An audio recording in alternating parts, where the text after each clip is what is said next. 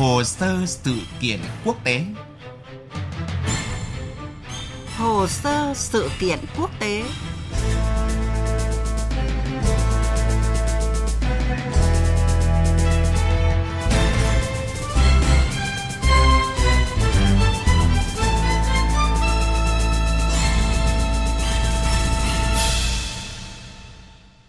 Kính chào quý vị và các bạn. Thưa quý vị, những ngày qua, dư luận đặc biệt quan tâm đến sự kiện Tổng thống Mỹ Donald Trump tuyên bố chính thức tiêu diệt thủ lĩnh tổ chức nhà nước Hồi giáo tự xưng IS Abu Bakr al-Baghdadi trong một cuộc đột kích ở tỉnh Idlib, Tây Bắc Syria hôm 27 tháng 10. Lãnh đạo nhiều nước đã gửi lời chúc mừng bước tiến quan trọng này, khẳng định sự kiện là đòn giáng mạnh và tổ chức khủng bố nhà nước Hồi giáo IS. Mặc dù vậy, vẫn còn nhiều ý kiến thận trọng cho rằng đây chưa phải là dấu chấm hết cho tổ chức IS và tất nhiên, cuộc chiến chống IS nói riêng và khủng bố nói chung vẫn chưa thể đi đến hồi kết. Trong chương trình hồ sơ sự kiện hôm nay, mời quý vị và các bạn cùng nhìn lại sự hình thành, phát triển của nhóm khủng bố IS cũng như các cuộc chiến chống khủng bố không mệt mỏi của nước Mỹ và toàn cầu. Tối 27 tháng 10, Tổng thống Mỹ Donald Trump có bài phát biểu tại Nhà Trắng, trong đó xác nhận thủ lĩnh tổ chức nhà nước Hồi giáo tự xưng IS al-Baghdadi đã bị tiêu diệt trong một cuộc đột kích của quân đội Mỹ vào khu vực Tây Bắc Syria. Ngoài al-Baghdadi, nhiều thuộc hạ của tên này cũng bị tiêu diệt trong cuộc đột kích. Ông Trump nhấn mạnh đây là một đêm tuyệt vời của nước Mỹ và thế giới và việc al-Baghdadi bị tiêu diệt nhắc nhở Mỹ sẽ còn tiếp tục truy lùng những phần tử khủng bố còn lại của IS. Những kẻ khủng bố đàn áp và giết người vô tội không bao giờ nên ngủ ngon. Chúng nên biết rằng chúng ta sẽ truy đuổi đến cùng và tiêu diệt hoàn toàn chúng. Al-Baghdadi đã chạy trốn trong nhiều năm, rất lâu trước khi tôi nhậm chức. Nhưng dưới sự chỉ đạo của tôi, với tư cách là Tổng tư lệnh của nước Mỹ, chúng tôi đã giải phóng được hoàn toàn những vùng đất bị IS chiếm đóng vào tháng 3 vừa qua. Các nhà lãnh đạo thế giới đã ngay lập tức gửi lời chúc mừng đến Mỹ. Thủ tướng Israel Benjamin Netanyahu khẳng định đây là một cuộc đột kích ấn tượng, phản ánh quyết tâm chung không chỉ của Mỹ, của Israel mà của toàn thế giới trong cuộc chiến chống khủng bố. Thủ tướng Anh Boris Johnson viết trên Twitter rằng cái chết của al-Baghdadi là một thời khắc quan trọng trong khi Tổng thống Thổ Nhĩ Kỳ Tayyip Erdogan ca ngợi nỗ lực chống khủng bố của Mỹ và khẳng định sẽ tiếp tục hợp tác với Mỹ trong cuộc chiến này.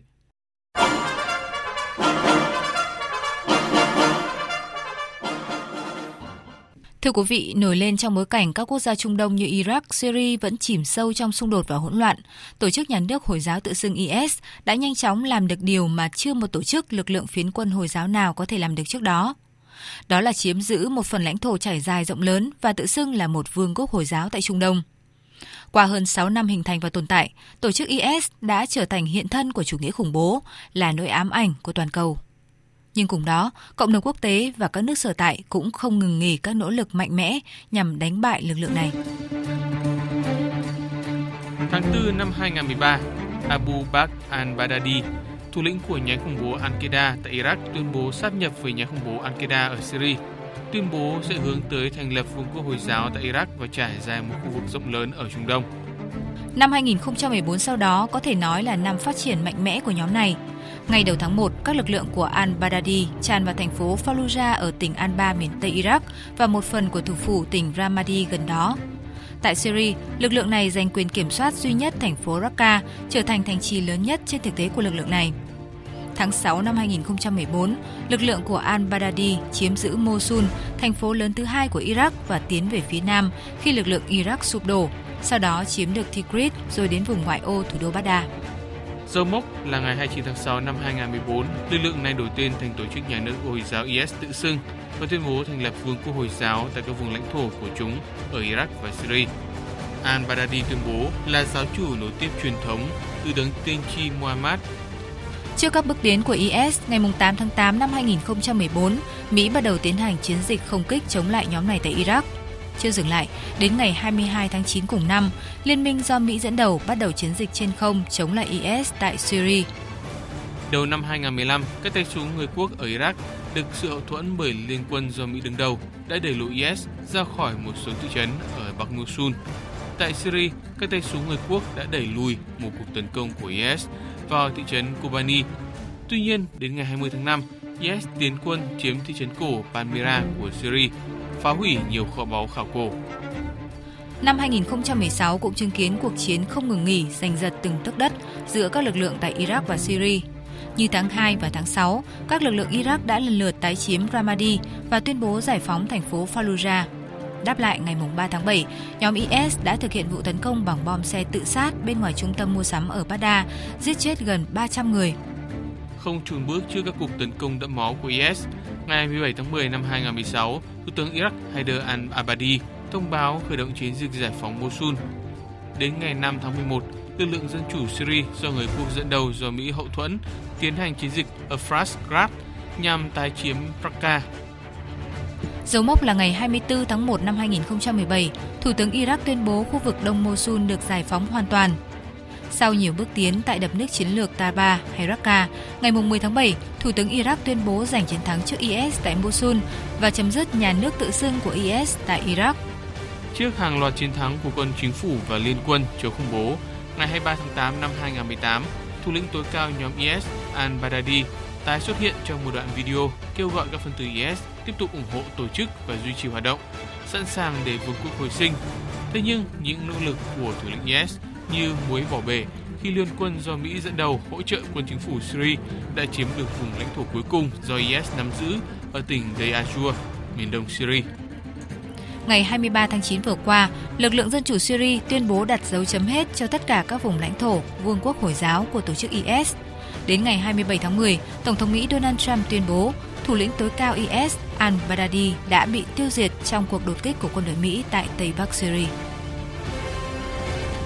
Vâng thưa quý vị, từ khi thành lập, Tổ chức Nhà nước Hồi giáo tự xưng IS đã đặt ra mục tiêu tối thượng là thiết lập một vương quốc Hồi giáo thống nhất trên toàn Trung Đông.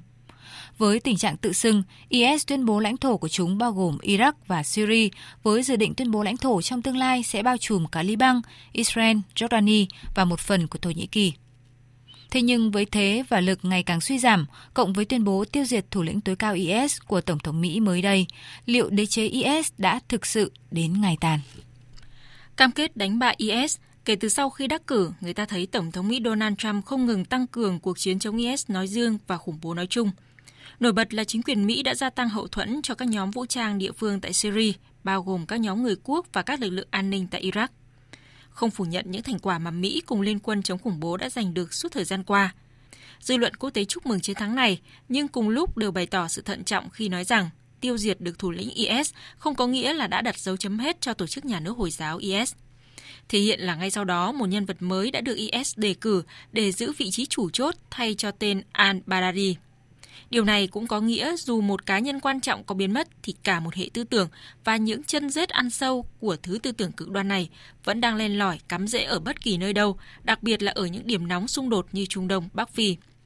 Giới phân tích bình luận, để có thể đánh bại một kẻ thù nào đó cần phải hội tụ các yếu tố, đó là tiêu diệt các yếu nhân, chiếm lĩnh về lãnh thổ và quan trọng nhất là tiêu diệt hoàn toàn hệ tư tưởng vốn là nguồn sức mạnh âm ỉ của bất kỳ lực lượng hay tổ chức nào. Nhìn vào thực tế tại Iraq hay Syria, có thể thấy hệ tư tưởng thánh chiến của IS đã có những thích nghi theo thời gian. Không tổ chức các cuộc tấn công quy mô lớn, IS đã chuyển sang phương thức phân tán nhỏ lực lượng và mục tiêu, cùng đó là âm thầm hoạt động chờ thời.